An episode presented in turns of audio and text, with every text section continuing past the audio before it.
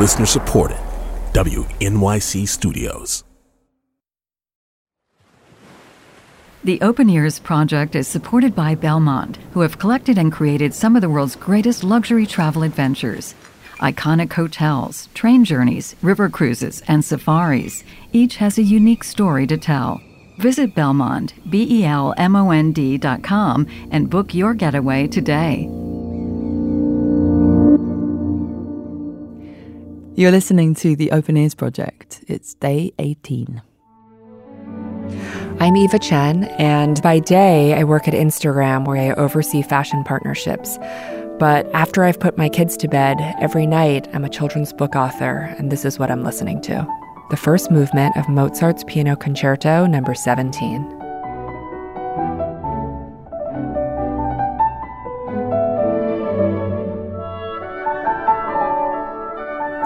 I think a lot of different things can nourish the soul, and music is definitely one of them. And having a piece of music that gives back to you versus taking from you has been one of the main reasons why I love this piece of music.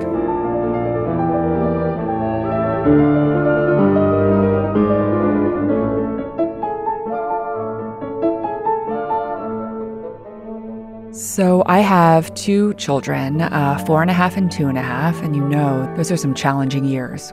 You hear the word mommy every two seconds. Mommy, I need some water. Mommy, come back, et cetera.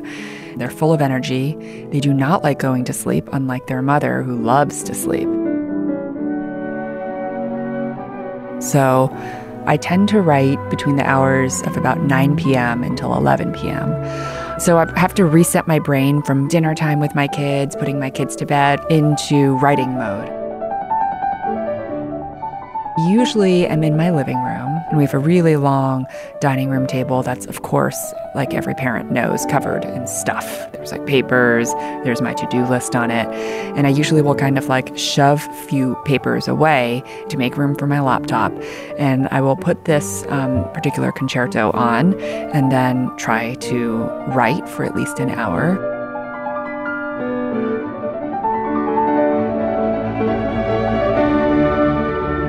I work primarily in fashion, but writing has been such a great creative outlet, and I wanted to create something for my daughter and my son, books that they would enjoy, that had messages of empowerment, that little girls and little boys could read and know that it's okay to take some time to figure out what you want to be and what you want to do.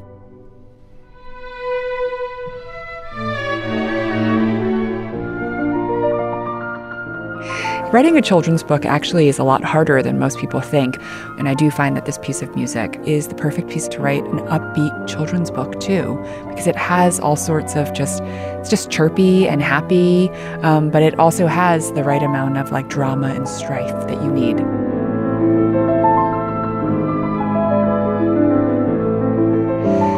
I'm the author of Juno Valentine and the Fantastic Fashion Adventure.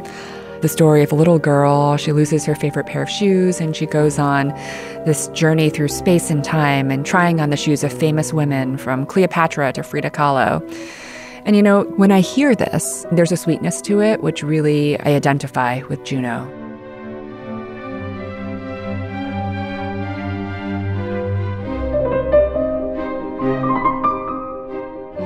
Quite bubbly, the music, but then it kind of goes through different transitions, and I just felt like a lot of different emotions in the music. Especially, there are certain parts where it does feel like a little girl searching for something.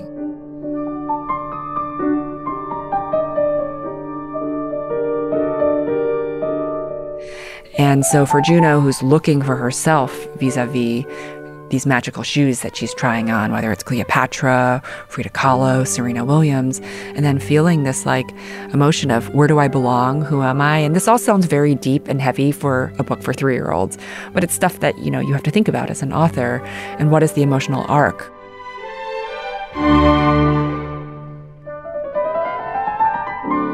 You know, the best children's books have this moment of, why am I here? What am I doing?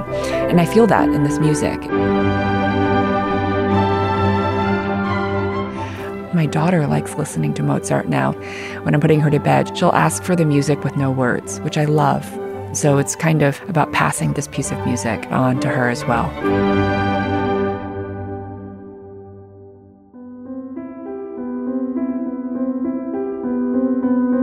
Eva Chen chose the opening movement of Mozart's Piano Concerto number seventeen in G major, and you can hear that coming up shortly. Before that, though, I do have a favour to ask.